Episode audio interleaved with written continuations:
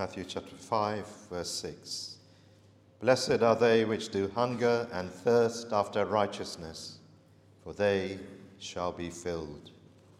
Our friends, we, as we continue our studies uh, in this, these Beatitudes and the Sermon on the Mount, uh, we're looking this morning at this uh, fourth Beatitude, the halfway point, uh, hungering and thirsting after righteousness, craving spiritual things, and desiring spiritual things. And this is what I think this beatitude uh, is all about. Now, Christ, as we said before, is at the beginning of the sermon, he's painting this picture for us and his hearers of a true believer. And uh, thousands, of course, of the local Jews are listening uh, to this great preacher. They love already early in his ministry, uh, this preacher. They loved to sit under the sound of his word. No one spoke like the Lord Jesus spoke. And so they followed him and they would willingly go even without food uh, and, and, and drink uh, so that they might capture everything. They didn't want to miss anything that he said. Well, so many of these people, uh, really, we have to say, were Jewish people. They were actually religious people. No doubt there were some people who were not very religious. There's some people who were uh, maybe sinners above others men, so to speak, in a, a worldly sense. But the vast majority of them, they must have been religious Jews. There must have been those who paid attention to the religious rules of the day, who followed uh, the, the, Old Testament rituals and so on of the day. They were faithful in attending the synagogue. They were faithful. The young men and the adult men made sure they went to those three festivals each, each year, which had to be observed. They kept the ceremonial laws. They're very specific about those things, and particular about uh, keeping the Sabbath day uh, holy and not breaking the rules that uh, not only the Lord had given, but even the Pharisees had laid down for them. They avoided certain meats. This is how they lived their lives. They had those rules and regulations that they were following. So they, the vast majority of the Christ listeners were actually religious people, but they were still unconverted people, many of them. The majority of them would still ha- didn't know the Lord, didn't have a true relationship with God. They had the name of Jew, they believed in God. They were not atheists, they were not even agnostics. They, were, they believed in the God of the Old Testament, but there was still something missing with them. They were still devoid of spiritual life, of the love for God, that, of love for the God that they believed in with their minds. They believed, they knew, they were familiar with that record of the, in the Old Testament of what God had done for Israel. They believed those things, but they didn't know Him in a personal, saving way. They had no relationship with this uh, God. And one can imagine that as Christ is here describing a true believer to them in these Beatitudes. Surely, surely, surely, many of them must have thought, he's describing something I'm unfamiliar with. He's describing a kind of life and a religious life that is, I'm a stranger to. I cannot identify with what he is saying. What Jesus is here describing in these eight Beatitudes, well, I, I don't know what he's, he's really talking about. I know how to go to the temple. I know how to keep the Sabbath day holy. I know how to keep those feasts and those ceremonial things. But to have a character like this, yes, I've read about people who are poor in spirit, but I've not really had that as my experience. I've read about meek, I've read about people hungering and thirsting after righteousness, but it's never really been my experience, they would have thought to themselves and I, am a stranger to these things. So you see, as Christ is showing them this is a picture of what a true believer is, it's, they were searching their hearts. And all preaching, really, all good preaching should do this. It's not only to educate us and to address our minds, all of us, as we sit under the sound of preaching, should be searching our hearts. But what a picture this is, isn't it, friends? Uh, of a true believer. We said it before the believer is a paradox, a, a very curious a paradox. There's no one really like the believer. When you compare him with the unbeliever, they're really chalk and cheese, really, especially on the spiritual side. On the one hand, the believer, he, he rejoices that all his sins are forgiven. He's full of joy and gladness and these things. And yet there are other things that are troubling him in life. His, his mourning and his groaning uh, over not his share prices going down and the losses in this life, but he's groaning over uh, the fact that he cannot uh, be as he wants to be before the Lord. He grieves over that besetting sin that y- yesterday he repented of and today he did it again. And uh, he's, uh, he's upset about these things, and yet at the same time, he's happy in the Lord. And you ask him, Are you content in the Lord? He will say yes, and he means it. So he's, this conundrum he's like, he's happy and uh, he's sad. He comes before God uh, empty handed and devoid of anything uh, to promote himself. And yet he has everything. And he is rich in God's favor with God's blessing. He hungers and thirsts for righteousness, which is our text today and yet he is filled. On the one hand, he's, he is dissatisfied, and on the other hand, he is satisfied. It's, uh, it's strange, isn't it? This is, but this is the kind of person every true believer is. He's thankful for all that he has received from the Lord, and yet he yearns in his heart for more. He's, he's, he's, he's glad for, for the grace that has been given to him by God, but he longs for more grace from the Lord. This is uh, how he is. So, this is what we're looking at, friends, today. This uh, fourth uh, beatitude in, here in verse 6 Blessed are they which do hunger and thirst after righteousness, for they shall be filled. Now, in contrast uh, with the unbeliever, the, the worldling, uh, the believers here is hungering and thirsting after righteousness.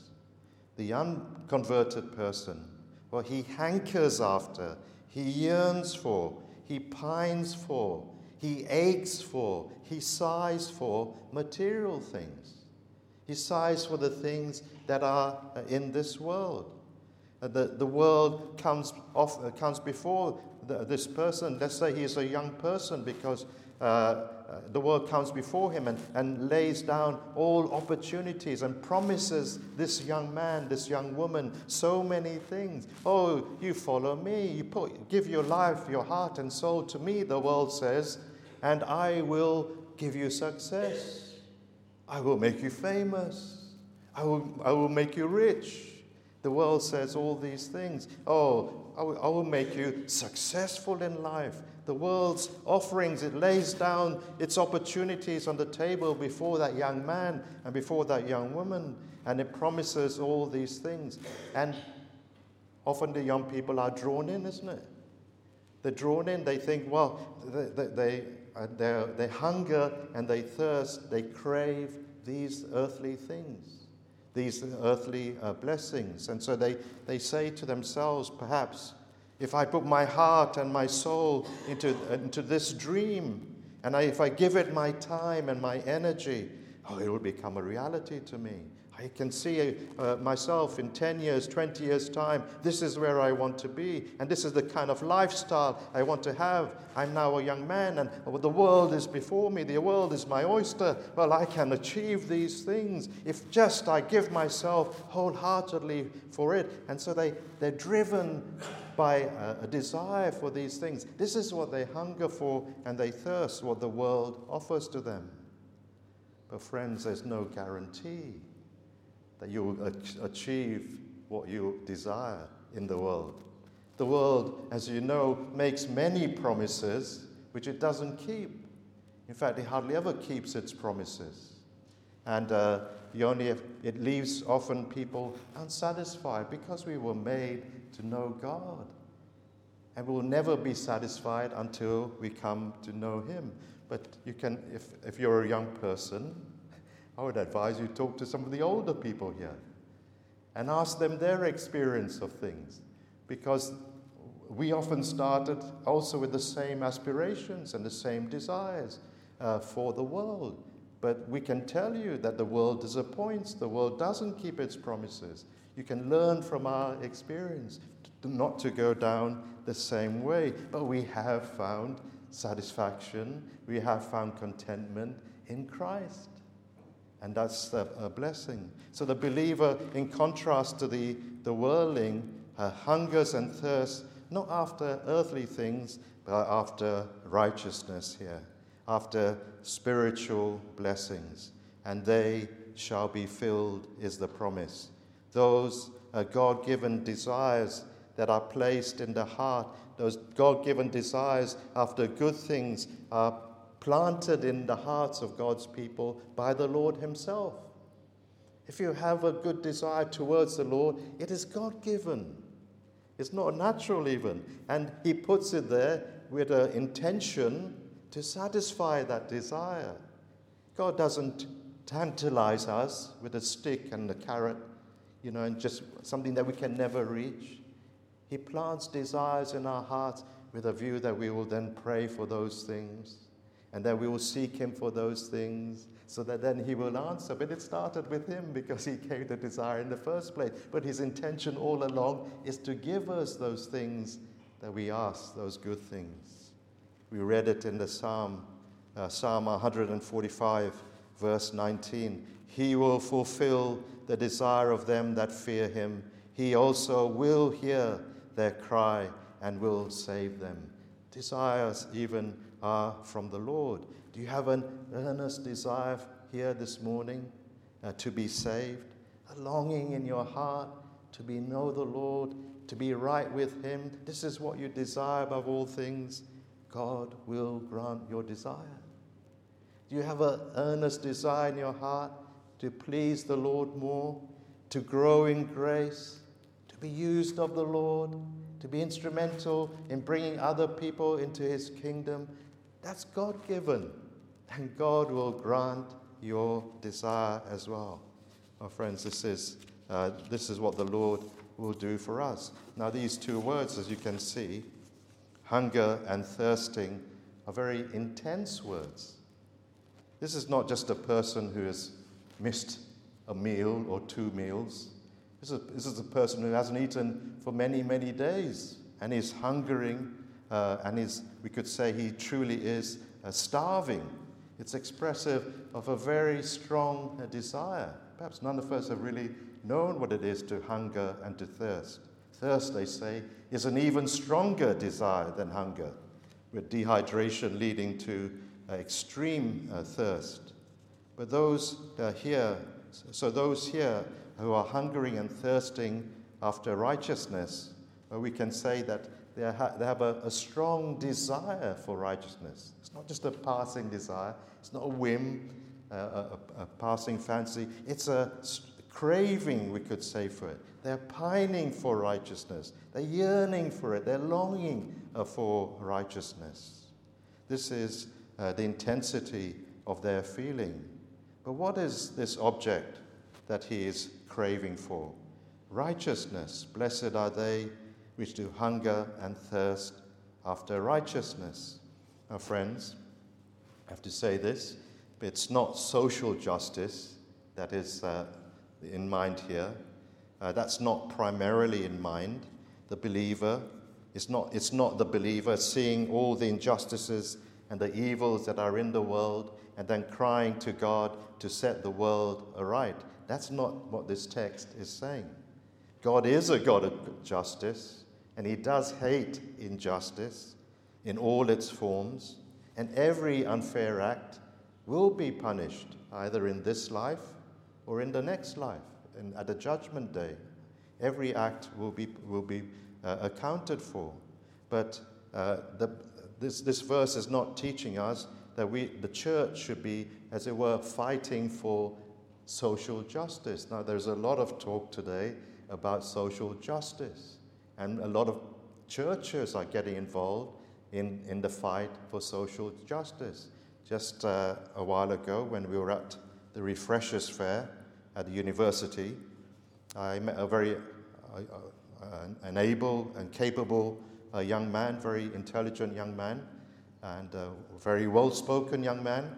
And uh, he was minding the stall for the multi faith section. And uh, it was for multi faith uh, for action or for discussion about social issues. That was the particular theme and topic of his stall. And he actually approached me and he said to me, we were directly opposite uh, his stall, and he actually approached me and he said, Well, do you discuss, do you discuss these social issues, global warming, and you know, all the other things at, uh, at your church? I said, Well, we mention it in passing. We do talk about it, but we don't fo- uh, focus on it. I said, I said to him, and uh, uh, this is, there are so many people talking about social injustice these days and fighting for that corner, but there are so few people talking about spiritual things and man's spiritual need to be right with God. And while we don't neglect addressing those particular issues, the role and function of the church is primarily to preach the gospel, to see men's lives change. That's what we want. That's the greatest thing that, that the church can do. And yet, so many churches get sidetracked into fighting for global warming and fighting for uh, rights and so on. We can do that on an individual basis, and there's, some, there's sometimes a need uh, to do that uh, on, uh, on an individual basis. Sometimes we get asked the question about slavery. Well, why didn't Paul address slavery in the New Testament? Why did he say nothing? Why didn't he, he, he cause the church to up arms and, and oppose Rome and the, the slavery of the times? Well, friends, the answer is it wasn't the right time to do it. The church was just finding its feet at that time. To rise up at that particular time and fight against slavery would have, would have caused a lot of harm and, and uh, danger uh, to the church. But later on, in due time, slavery was addressed and was addressed by Christian men and Christian men like William, William Wilberforce, and was brought to an end as a result of the actions and the pursuit of godly men uh, here, here in Britain, in fact. And so there was a time uh, for it. So we're not opposed to uh, social fights for social justice, but we have to say the church's primary, primary role is to uh, fight uh, for uh, the, the gospel and for men's souls. We could say, really, the, the greatest social injustice is that people are not treating God fairly. That's the greatest injustice, isn't it? God has been kind, God has been good. He has a right to our worship, He has a right to our service, and we don't give it to Him. That's, that's unjust, that's unfair. That's what we want to tell the world. You are responsible uh, to the Lord. But uh, so this first, this beatitude is not referring uh, to social uh, justice. It is, we could say, initially a desire to be right with God. The person who hungers and thirsts after righteousness, or he longs to be initially in a right standing with God. He knows that uh, he is a sinner. God has awakened him to see his sins, and he begins to seek after the Lord. He knows that he is unrighteous. He is at a distance from God. He stands because of his sins, condemned by God, and he longs for that status of his to be changed. He longs to be in a right relationship with, with God, where God's blessing is upon him and not God's condemnation. And he wants to be righteous and accepted by God, and he yearns for these, this thing. He desires it. It's not just something that he wishes, he's longing for this thing. Well, how can it be, friends? We ask ourselves once again how can a sinful person as you and I are, how can we be accepted by a holy God? A God who is holy, holy, holy, who cannot stand sin, who hates sin. How can we be accepted uh, by God? Well, the sinner needs uh, two things, the Bible teaches us. He needs forgiveness of all his sins, and Christ died uh, to uh, take away our sins, so that if we trust in Him, yes, all our sins for, are forgiven, but He also needs something else. If He only has forgiveness and He doesn't have righteousness, he cannot, God cannot let him into heaven. Righteousness a perfect righteousness is his ticket that he presents at the gate of heaven, and that will let him in. Without righteousness, he cannot get in. But where are we to find righteousness? Again, in Christ. Christ not only died for sinners, Christ lived for sinners. Christ lived a perfect life of righteousness, not for himself, but for his people, for all who would trust in him, so that the moment a person believes in the Lord Jesus Christ, that righteousness of God, that righteousness of Christ is imputed to them. It's put to their account. And that's what you present uh, to God on, on the gates of heaven. Your trust is in the righteousness of another, of one uh, of the Lord Jesus Christ himself. That's what we read as well in Philippians chapter 3 when he said, He's done with his own righteousness. He's done, he counts it all as, as dung, his, his own righteousness. But he said, My desire is to be, have the righteousness which is of God by faith, by faith in Jesus Christ, not my own. So that's the two things a person needs. And the sinner is made aware of these things. And he, he craves to be right with God. When he's awakened, he begins to seek the Lord. And this becomes the one must have in his life. It tops all his other desires in life. I remember, friends, when I was seeking the Lord. And uh, yes, I had, I was a young person, I had desires as well, just like any young man. I wanted a family, I wanted a, a good career, a well paying job. Uh, I wanted a, a home to live in. But I can truly say that when the Lord began to work in my heart, the one thing that I wanted above everything else is, Lord, just I just want to be saved. I want to be yours. I want to belong to you. I want to have a new heart. I want to know you, the reality of, of these things that I'm reading about in your word. That's what I wanted above all the other things. And I, I, was prepared, Lord, if I don't get all the other things, as long as you give me this one thing, I will be happy. And isn't that the same for you? Isn't that your experience as well, not just mine? Every person who has come to the Lord, surely in some degree or other, has felt uh, this uh, urge, this call I must be the Lord's. Well, friends, perhaps you are here and you are seeking uh, you are seeking the Lord? Are you hungering and thirsting, craving for this blessing from the Lord? Or can you take it or leave it? Yeah, if it comes, it comes. If it doesn't come, it's okay. I'll focus on something else. No, friends, salvation must be the one must have uh, in your life. Choose this, choose this good part this is the one thing that you need above and beyond everything else. Oh, let go of other sins, other, other things, maybe the world or uh, evil things may be drawing you the other side, pulling you away from Christ. Let go of those things and uh, take what the Lord uh, gives to you. Be ready to give up all those things so that you may have uh, this great blessing. But then, after that period of seeking, and uh, comes that precious moment, isn't it? When, with that moment we've been craving for, when our desire is satisfied. And the Lord does meet us.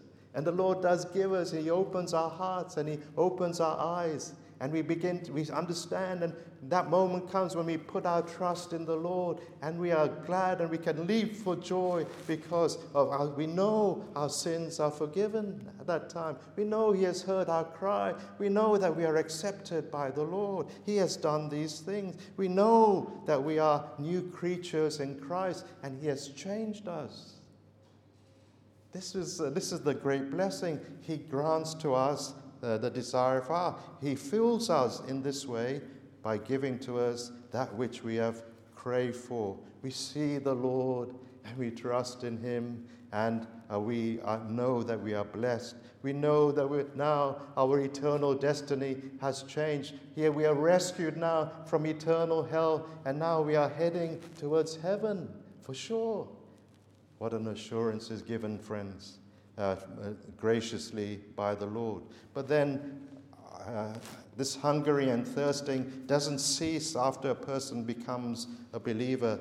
It continues and it now desires righteousness in the sense of conformity to Jesus Christ. He desires now the believer to be like the Savior who has saved him. This is what we studied last Thursday in our Bible study on sanctification. The aim of God is not just to save us and leave us there and then just wait for, for eternity, wait for heaven. No, friends, the aim of God in saving us is to make you and I who trust in Him like the Lord Jesus Christ.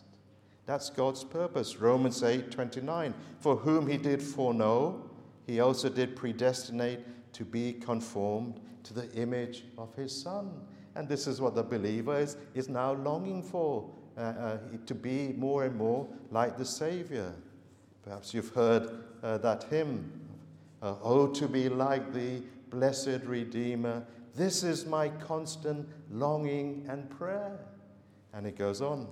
To be like Christ. The believer now longs to be like Christ. Christ is kind. He wants to be kind. Christ is a gracious person. He wants to be gracious. Christ is meek and lowly. He wants to exhibit the same meekness and lowliness towards others. Christ is, uh, loves the lost, and he wants to feel as well that compassion for those who, who, who, who are perishing as well. He, does, you know, he prays for the Lord to remove the hardness, the coldness towards the others from his heart because he wants to be uh, pitiful towards those who are going the wrong way. He longs to be long suffering like the Savior, he longs to be zealous like the Lord. He sees the Lord as in, we read in, in John 2 17, uh, the disciples, when they saw the Lord uh, cleansing the temple of those money changers and the sheep and the other animals that were uh, found uh, unlawfully in the, in the temple area, and he cleared them all away, and they said of him, they remembered it was written of him, The zeal of thine house hath eaten me up. And the believer says, I, Well, I want to be zealous for the Lord. How can I be uh, cold for the Lord? How can I be half hearted by these things? Zeal must be a, a, part, a fire in my bones as well. And he, he sees uh, the holiness of Christ, and he also longs to be free uh, from the taint of sin. And so every day he's battling against sin. He's fighting against it because what's driving this believer? What's driving him? Well, it's this hungering and thirsting after righteousness, to be like the Lord. He overcomes one bad habit and he thirsts to put down more. He acquires one virtue and he thirsts to acquire more. He has much grace, but he thirsts for more. So, this is him. He's rejoicing in advance he, uh, in spiritual progress, yeah, he sees it, he doesn't deny it. He attributes uh, the, that work not to himself, but to the Holy Spirit. And God has helped him. He dare not deny that he has changed because that's God's work. But at the same time, he doesn't rest on his laurels and say, Well, I've achieved and I've much, and there's nothing else for me uh, to do, no more ground for me to conquer not like Alexander. Alexander, after he had conquered all the worlds, he cried, isn't it? He cried and said, because there were no more worlds to conquer. Well, the believer cannot say that. There's always something for us to do, always areas in our life till we are taken home to be with the Lord. When we're taken home to be with the Lord, then we'll be cleared of all unrighteousness and all sin and given those new uh, sin sinless and glorified bodies like our Lord Jesus Christ. But now, uh, how, is, uh, how is the believer, we could ask, going to have this desire for righteousness satisfied? He longs for it, he hungers and thirsts for it, he craves for it. How uh, can he be satisfied? Well, friends, he must put himself in the way where his desires can be, satisfied, can be met blind Bartimaeus. You remember when he knew and heard in advance Jesus was passing by the way, he placed himself on that road, on that path where Christ was passing, so that uh, when he passed, he could cry out, Jesus, uh, thou son of David, have mercy on me. And again and again he pleaded, but he put himself in the way. You remember also the poor Lazarus, poor, poor beggar that he was. His only friends were the dogs who came and licked his sores. But where did he place himself? He placed himself at the gate of the rich man's house in order, hoping to get some crumbs or some leftovers from that rich man's house. He didn't get any. But uh, that's, he knew the place where he should have put himself. And for us as believers who hunger and thirst after conformity to Christ, we have to also place ourselves in a, in a, in a way where we can receive uh, from the Lord. Where, where is this way? The house of God is one way. To be in the house of God, the, the believer who is hungering and thirsting after righteousness, he can't get enough of the house of God. The early church, well, they met every single day uh, for uh, worship and for, for learning. But the believer, we can't do that today, but the believer here uh, who's hungry, well, he wants to learn. He wants to be instructed from the word. He wants to sit under the sound of preaching. Sometimes he cannot make it on the Lord's day because maybe he's, he works in the emergency services. Or perhaps he's ill and he cannot make it, but that's only occasional. Otherwise, he's there. You don't have to phone him and tell him to be there. You don't have to keep encouraging this person to be there. He comes of his own free will. He loves to be there. It's not too much for him to go out to midweek meetings. He likes to be there because he's, he's got this appetite that needs to be fed. And he's getting something uh, from the Word. He's got a spiritual appetite. But then again, the believer who hungers and thirsts after conformity to Christ, well, you see him uh, daily in his Bible. He loves his Bible. He reads his Bible. Uh, this, is, this book is his spiritual food. Of course it is. He reads, he stops, he thinks, he chews uh, uh on, on the Word of God. He dwells upon those things that he is reading. Uh, some people, some people eat very, very, very fast. Everybody's different. But some people eat tremendously fast, can't keep up with them. But uh, we shouldn't read our Bibles like that. We shouldn't read our Bibles very, very, very fast.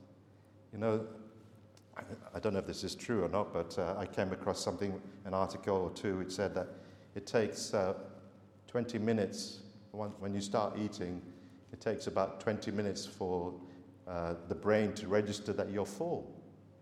So they tell you you should eat slowly instead of eating fast because you're more likely to feel fuller, uh, eat less if you take your time.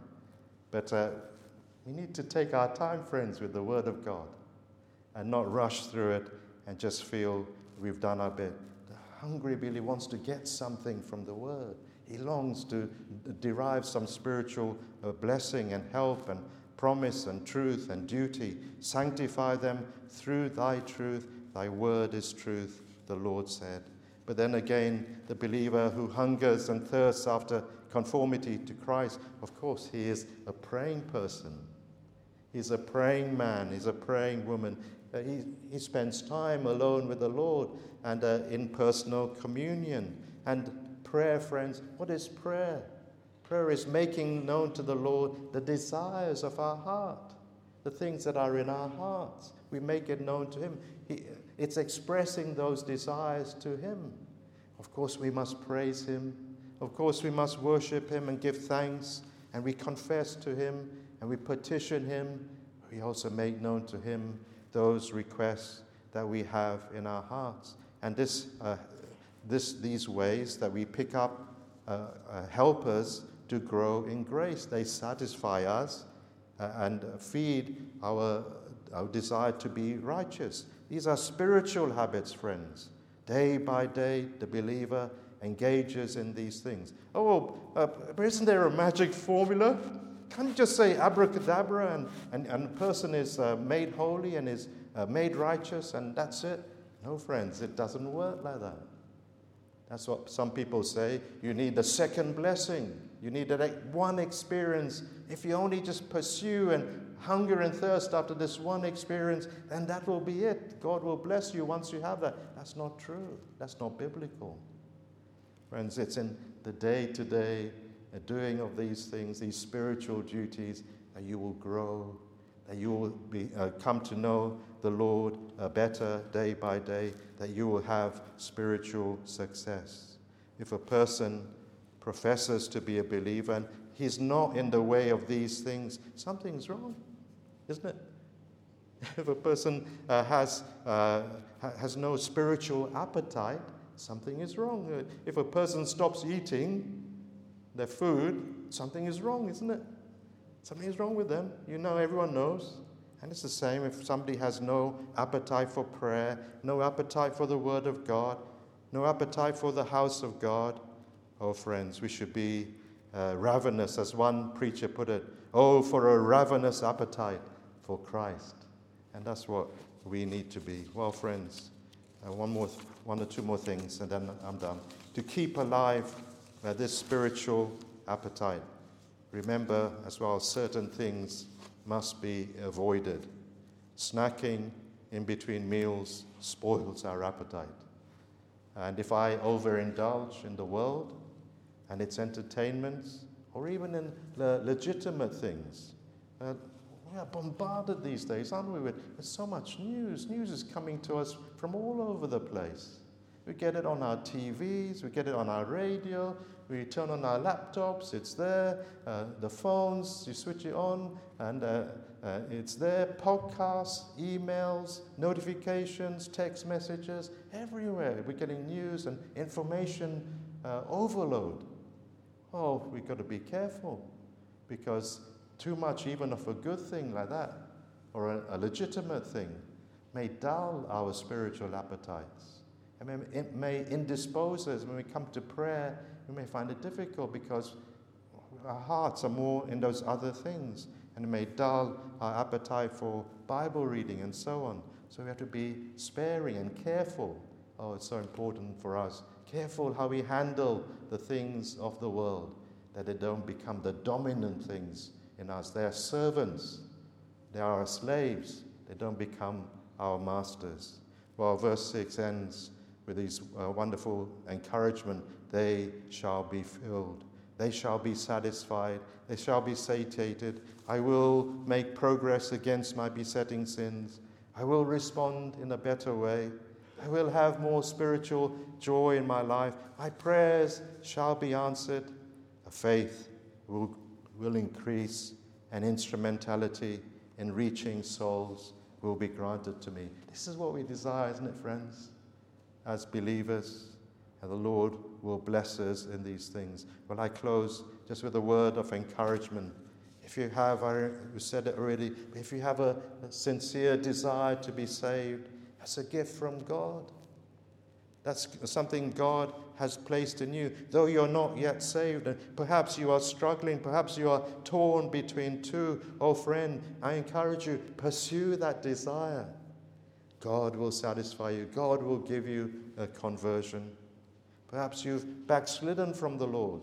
Perhaps Bible reading and prayer now have become uh, something dull to you and something that's irksome to you. Well, now's the time. You, you feel, well, I, I want to get back to the Lord. I want to return to Him. Now I want it to be as it was in days past. Oh, that it were as it were in days past is your cry. Well, that's a desire from the Lord. Follow it up.